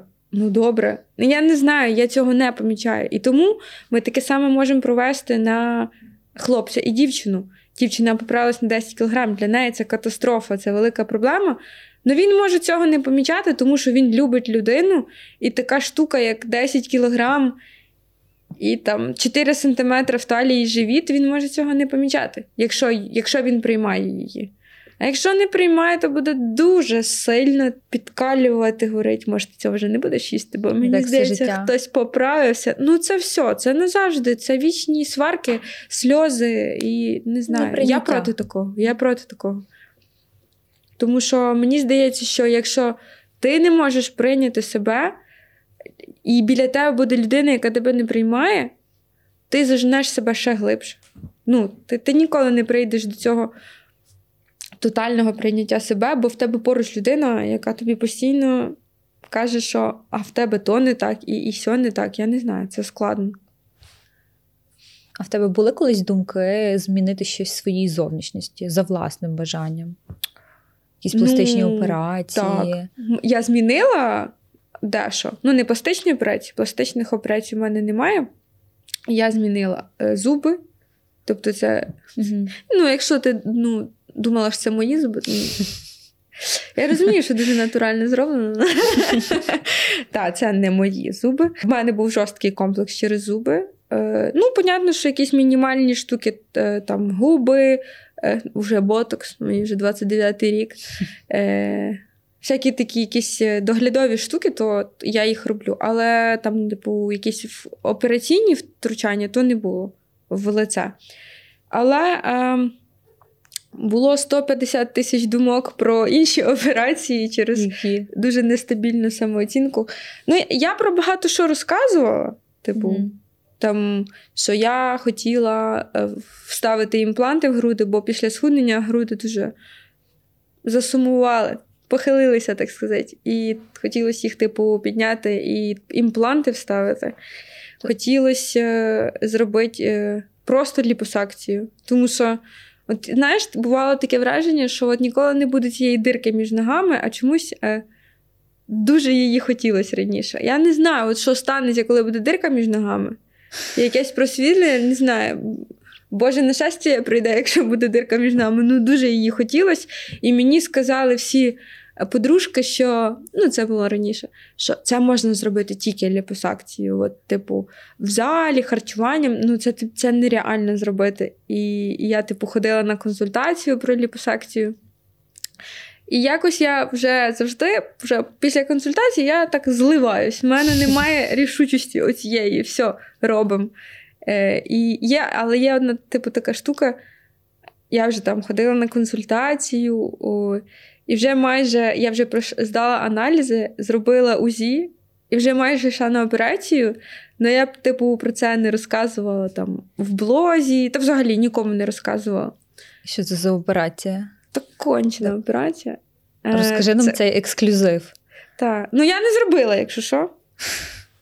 Хоча в це не складно повірити, що я злилась. Е, мені один хірург сказав про шикарний метод. Ну, у мене ж ця проблема, що груди вони е, сумні, назвемо так. І Не знаю, як красиво це назвати. Е, ну, це багато кого безпокоїть після схуднення. Е, і один е, лікар мені сказав десь два роки назад. У мене ще було жорстке проблеми з схудненням, проблеми з головою. Я тільки була на шляху до такого свободи спокою, і я дуже дуже підпадала під всі поради хірургів. Типу, я слухала, ну це 100% інформація, це треба робити. І він каже: дивіться, ми беремо жир з живота, а у вас там є що взяти. Оце після цієї фрази я там десь три дня плакала. Беремо жир з боків, і весь цей жир ми вам вливаємо в груди. Вот. І, типу, Получається, що не треба імпланти, якби це не чужородне там тіло, бо я дуже переживала, тому що імпланти це не приживається. Коротше, не читалась е, історії, злякалась, все, втекла. І я така: ну це ж прикольно, це ж типу твій жир беруть і вкачують в груди. Я вже все там про на, на ціні ми домовились. Вибрали там дату, клініку, е, аналізи, УЗІ, чи там з грудьми все добре, чи немає. І і просто е, я його заблокувала через два дні. А це взагалі безпечна операція? так? Е, я е, Потім, уже, коли я більше дізналась, начиталась, це безпечна операція, е, тому що це твій власний, твоє власне. Він там потім не розтікається. Вот, якось. Він Як не він може тримати форму. Він може не прижитись і просто, по суті, як Ну, я не знаю, як пояснити. Він може просто не прижитись, і ефект буквально через півроку рік приходить у всіх. Тобто, це таке настільки короткочасний ефект, що воно того не вартує, в принципі, лягати під ніж, там розрізають нормально, так як і е, на цих операціях, куди коли імплант вклад, так і там mm. розрізають. Тобто, Те саме. Ну, так, Те саме, як і операція по збільшенню грудей. Так, просто без імпланта, ну, коротше, не хочу зараз розказувати, можливо, я в чомусь помиляюсь. Е, але для мене це було, в принципі, операційне втручання. Це ось цей. Е, Забула. Коли. коли... Що? Забула слово, це буває. Анесті... Анесті... Анестезія? Так, анестезіолог. Коли анестезія. Ну, а що він робить? А, Анестезію. Ну, коли ти, типу, виключаєшся. Так, наркоз. О! Буває. Не всі ми розумні. Е, вот. Я боялась дуже наркозу, боялася операційного втручання, і потім, вже, коли я зрозуміла, що це на півроку рік, я зрозуміла, що ця гра не вартує свічок і не треба це робити. І я дуже рада, тому що на даний момент часу я би не хотіла зробити ніяку операцію взагалі. Ніяку. І я була дуже засмучена зараз в етапі самоприйняття, що я ж наробила якоїсь фігні, порізала себе. І я зараз дуже рада, що все-таки моя нерішучість мене врятувала від поганих наслідків, бо я б дуже пожаліла. Особливо, якби через рік е, воно якось. Е, зник цей ефект, я б ще взагалі там і гроші, і операція. Але я скажу чесно, я не знаю, як це працює. Це для мене це щось, що не можна пояснити. Е, Бо реально, коли я схудла дуже сильно, е, у мене дуже сильно висіли груди. Дуже. Я не могла на себе в зеркало дивитися. І от після того моменту з цією операцією, і ще через рік, і коли в мене почалось е, інше сприйняття себе, у мене змінилась форма грудей. Я нічого Та не ну. робила. Хоч покажу. Хочу. Потім покажу. Вони... Як це реально? Я не знаю. Я не знаю. Я ж тобі перед цим сказала, що не знаю. Я не брешу. Вони підтягнулись. Я не знаю, може, це все разом з спортом, з харчуванням. Вони підтягнулись, вони майже повністю мене влаштовують. Ну, є розтяжки, які нікуди не дінуться. Але сама форма, я ну, ну, я не знаю, як це пояснити. Це вже другий подкаст, на якому мені розповідають про те, що е, схудли, груди е, зменшились, а потім підтягнулись. Я не знаю. Я думаю, нам не будуть довіряти підписники. Не вірте. Може, ти мене- просто почала більше приймати себе і знаєш, дивишся очима з любов'ю, Ні, а не з я критикою. порівнювала спеціально фотографії, відео. Дай Боже, я блогер, в мене все задокументовано. Я тобі любий факт за останні сім років життя сідаю за телефон і доказую. Типу, тут я реально дивлюсь. е, Просто якась фотка, де я в облягаючій футболці там 4 роки назад. І зараз груди будуть вище на 5 см. Ну, 4-5 см. Вони вже були ну, тако внизу, знаєш, як ну не катастрофічно, ну я сприймала це як катастрофу. Зараз вони візуально виглядатимуть інакше. I don't know.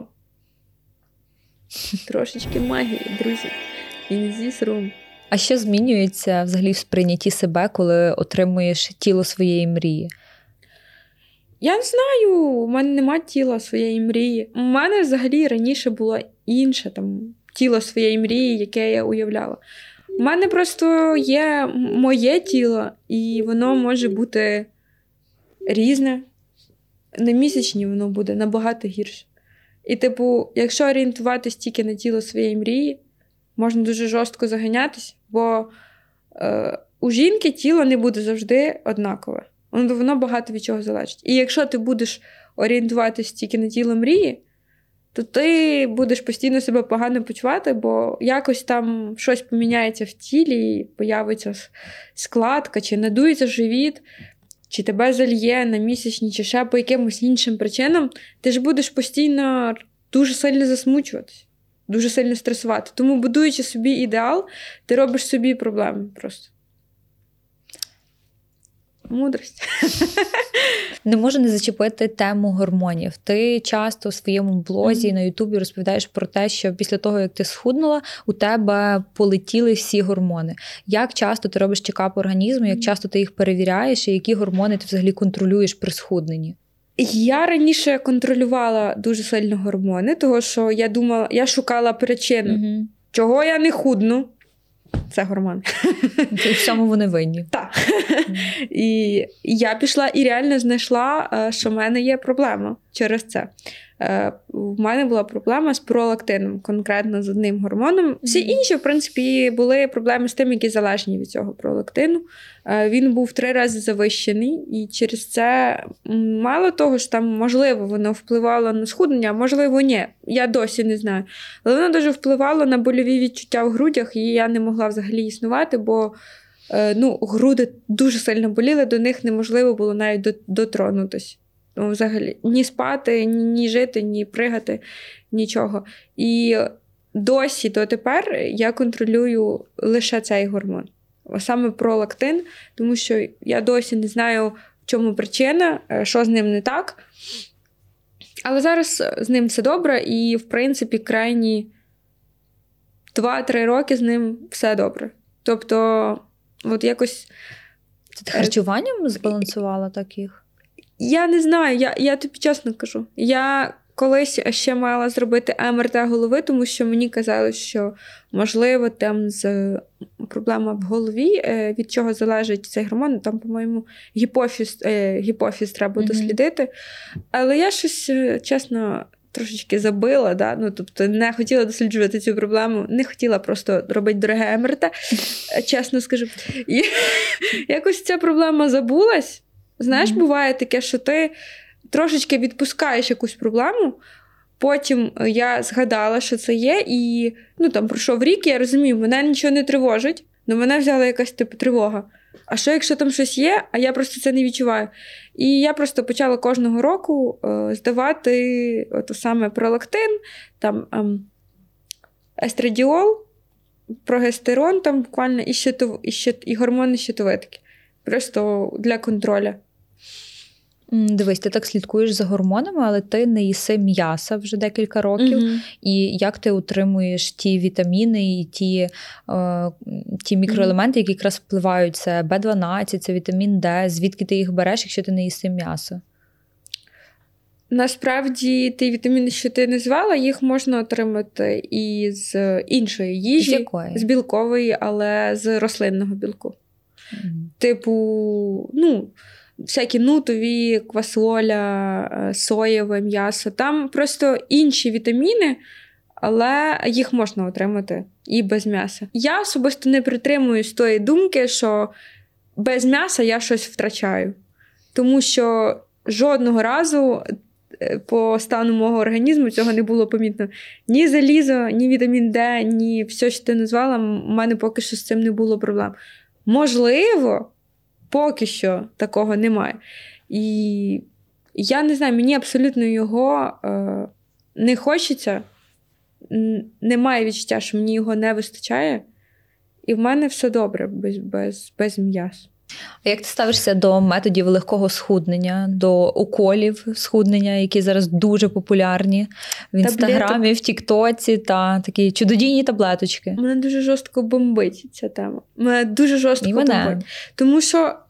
Окей, це особисте діло кожного, що вони там роблять, і це їхня відповідальність за їхнє власне здоров'я. Мені дуже сильно не подобається, що популярні інфлюенсери, дівчата роблять це прямо в сторіс. Вони колять собі е, уколи, які е, назначаються виключно лікарем, які мають багато протипоказань. Коротше, вони їх колять прямо в сторіс, прямо на камеру, показують, як це класно, як я швидко худну. Мені погано від цього. Мені реально погано від цього, тому що я, коли в мене було РХП, я б в таку фігню повірила аж сразу. Я б шукала той, е, не будемо говорити назву, бо ми не такі, як е, ті люди. Я б той препарат, е, ну я б його знайшла, бо кажуть, що без призначення лікаря його не знайдеш, але гроші роблять все. І я б витратила останні гроші на той укол, бо я була помішана на схудненні, і я б шукала будь-який метод, і мені було б пофіг на протипоказання. Тобто таке не можна, е, навіть якщо ти користуєшся таким, таке не можна показувати і пропагувати в сторіс. Це, Це дуже жахливо. Я знаю, що ці уколи назначають людям, в яких діабет, е, або в яких настільки велика проблема з ожирінням, що вони ніяк інакше не можуть схуднути, і це відповідно може призвести до діабету. Угу. Але ті дівчата, які колять ці уколи, не мають навіть. Е, Зайва вага, вона визначається по ІМТ. В них нема зайвої ваги, якщо визначити її по ІМТ. В них є якісь мінімальні недоліки, там, які чисто візуальні, там якийсь типу животик чи не такі худі ляшки. І вони вже колять собі цей препарат. Е, ну, це не. Я просто мене мене, мене це приводить в шок, тому що за кордоном це вже дуже велика проблема. Е, через... Маєш на увазі це поширено так, дуже за кордоном? За кордоном дуже поширено. І е, це призводить до того, що в магазинах, е, що для діабетиків, яким треба ці ліки, дефіцит. Типу, mm-hmm. там настільки це поширено. І в Тіктоці, якщо подивитись, то скільки людей проти цього, і і десь 50% за, і показують, як це класно. Е, але скільки наслідків там і після того, як перестанеш їх колоти, типу підвищується апетит. Люди ще не знають, що їх чекає потім. Як мені це відгукнеться так, на їхньому мені так здоров'ю. погано від цього всього. Типу, я думала, що ми закінчимо на ягодах годжі, на оцих таблетках. Е, але всі вони що роблять? Вони притуплюють апетит. А в схудненні, дівчата, в схудненні найгірше це мало їсти. Правильне схуднення. Це збалансована їжа, багато їжі. Ви здивуєтесь, скільки треба їсти, щоб схуднути. Чотири рази в день от такі таріляки треба їсти, щоб в тебе організм був насичений. Це не вколоть укол і нічого не їсти. Це херня повна, яка закінчиться ще більшою херньою, чим була. І я б кенселила б е, тих інфлюенсерів, яку цю херню показують себе в сторіс. Можете робити, що хочете. Но не показуйте цього, бо це ну ви що ви робите з юними дівчатами, які це все дивляться? Я не знаю. Я просто бач, вони в нашому суспільстві якраз не кенселяться, а навпаки, стають суперпопулярними і Та, у нас на жаль, такі, прикладами для наслідування. У нас такі особистості просто популярні. Так. І я просто не можу. Не робіть цього. Кожен досвід це його власний досвід. І ніколи не треба сліпо е, дивитись і наслідувати, що вони там собі колять, роблять. Не можу. Не хочу називати ім'я цієї дівчинки, але я навіть хотіла її особисто написати. Напиши. Я напишу, а я напишу. Ну, Слухай, напиши. Ти мені сказав, а я зараз вийду і напишу, що ти робиш. У мене скріни є. Все, і ми її всі напишемо. Всі знають, про кого я кажу. Оля, в тебе в інстаграмі дуже багато відвертих фото і відео. Чи є в тебе якась. Ну, прям відвертих. Ну, для когось це відверті. А для я, тебе? я, наприклад, е, не пощу такі відверті Зараз фото. ну, не так показую себе, своє тіло. Я не засуджую ні в якому разі тих, хто це робить. Просто Теж- цікаво, чи є в тебе якась така межа, що для тебе допустимо, що ти можеш постити, що ти собі дозволяєш, а що ні, що вже. Е, Взагалі, е, з початку повномасштабного вторгнення е, відвертих е, фото взагалі е, немає.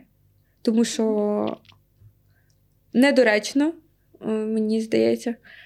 Якщо говорити про. Ні, ну якщо ми говоримо про фото в купальнику, то це я зараз можу запостити, наприклад. І Мгм. то е, в стрічку, то в мене більше зараз е, інформаційні пости або гумор. Тобто, або щось про війну, або щось про гумор. Майже. Е, У мене є інша сторінка. Да, я згадала. У мене є інша сторінка, типу, де я можу постити просто всі фотографії, які я захочу, то там, та, там різні фотки відверті, ну, які я захочу, туди і пощу. Але на основну сторінку я її використовую як волонтерську е, і як таку інформаційну, тому я там е, не пощу такі, такого роду фотографії, Мгм. тому що трохи воно мені не дуже сумісно чогось. І не знаю, щось, коротше, в мене з приводу основної сторінки такі. Ем, а взагалі, е, почала я різні, різ такого роду фотографії і відео постити як спосіб е, прийняття себе. Тобто, це був довгий шлях. І це виражалось в контенті також. Тобто мені хотілося через такі відео якось е, знайти так само публічне схвалення, тому що багато хто шукає публічне схвалення і таким самим чином якось швидше прийняти себе. А хейт? Ти отримувала Так. хейт навіть через такі фото. Дуже багато. Так, Як ти е, на нього через реагуєш? фото, через е, постійно був хейт фігури, тобто він завжди був. Е, ну, як, спочатку болюче реагувала. Зараз, наприклад, е, мене дуже складно образити якось, тільки якщо це стосується волонтерства. А якщо це щось буде стосуватись моєї зовнішності, то мене дуже складно образити, бо мені на абсолютно все пофіг. Ну, типу, мене нічим не затронеш, не образиш. І, власне, коли там вже дійшов баланс в сприйнятті, я щось виставляю, і хейту немає. Якось воно все взаємопов'язано, тому що зараз, коли я, наприклад, якщо на іншу сторінку щось викладаю в форматі відвертості, там, якщо це назвати, ну, мабуть, да, якщо для когось це відвертість, то це відвертість, е, то там не буде хейту взагалі. А коли ти викладаєш е, якісь свої, ну, в міру відверті фото і пишеш про те, що ти прийняла себе, що ти впевнена в собі, Мгм. ти утримуєш тоді той хейт, начебто, для чого тобі е, кричати на весь світ, що ти впевнена в собі? Як- Якщо ти впевнена в собі, ти собі це знаєш і все. А я, мабуть, просто вже давно не виставляла в такому контексті фото, що, типу, от я себе прийняла і як класно. Мабуть, того я давно просто хейта не хлібала, щоб зі свіжими емоціями зараз тобі щось про нього розказати. Е, бо раніше таке було, так. Але це було давно. Можливо, півтора-два роки назад. Це настільки не свіжі емоції, що можу просто поділитись тим, що так, та раніше так було, що е, люди, коли приймають себе, то вони не виставляють такі фотографії, що ти, типу, умовно кажучи, доказують. просто комусь доказуєш, а не собі, що ти, типу, що це все. Просто раніше так і було, розумієш? І я з ними зараз згодна. Я згодна з тим хейтом, який мені тоді писали. Тобто ти вже пройшла цей етап, коли ти хотіла Так. всім доказати, що ти Так, так. найкраща. Що дивіться, от е, я помінялась. Мгм. Типу, зараз я виставляю е, просто тому, що я хочу, і я там не пишу там цих е, в такому контексті постів чи слів. І люди самі можуть щось сказати. Типу, от е, коли ти себе прийняла, ти змінилась, я напишу так, я з вами згодна. А я тобі кажу, в мене давно просто хейту не, не було. І, і, і не хейтять взагалі ні, фот, фотки ніякі. А тебе турбує те, що скажуть люди? Ні. Не турбує? Зараз Я- ні. Як ти до цього прийшла? Я ще трішки парюсь над цим. Аж От мені іноді не хочеться щось викладати, Ти щось по цій говорити. причині не виклад... Ти б хотіла викласти відверте фото? Якесь? А, Яке ні, в я не про відверті фото, а. А. я от навіть про якісь такі, знаєш, там помилки чи щось не так е, сказати, ну не зачіпати якісь такі гострі теми, просто щоб не отримувати хейт. Але я не скажу, що я боюсь того хейту, просто не хочу той весь бруд на собі Це е, відчувати. І я завжди так знаєш, оминаю якісь такі теми, де якраз люди можуть щось сказати. А як ти до цього ставишся? Я теж так часто роблю, як ти. Типу, бувають е, Мгм. такі теми, в які я просто нічого не скажу, можу промовчати, аби просто не читати весь оцей якийсь там, типу, там люди бувають по-різному сприймають чужу думку, і вони хочуть дуже сильно з тобою посваритись. І якщо я не хочу витрачати е, час на те, щоб їх слухати, от оцей весь негатив, не хочу взагалі сприймати негатив, я просто не скажу щось. Типу, але якщо ми говоримо про чужу думку, яка стосується особисто мене, то мені абсолютно пофіг. Якщо це не Не стосується пропускаєш волонтерства, через тому що я переживаю дуже сильно за волонтерство. Якщо мені скажуть, ти крадеш гроші, я буду дуже сильно переживати. От в такому плані. Ну, це ж стосується мене. А якщо це стосується зовнішності, одягу та будь-чого, типу, просто, ну, добре, ну. На то всі різні люди, щоб так думати. Навіть хай вони так думають, добре, нічого страшного. Уля, дякую тобі дуже за таку цікаву розмову. Ти була дуже відверта, дуже щира. Це дуже цінно. Мені було приємно з тобою спілкуватися. І давай попросимо зараз е, моїх е, підписників лайкати, коментувати, як це потрібно робити зараз на Ютубі. Покажеш Та головне, майстер-клас. щоб вони додивились до кінця. Я тобі скажу так. Ага. Реально, це ну, окей. Ті, хто додивились до кінця. Поросіть друзів, щоб вони додивились до кінця.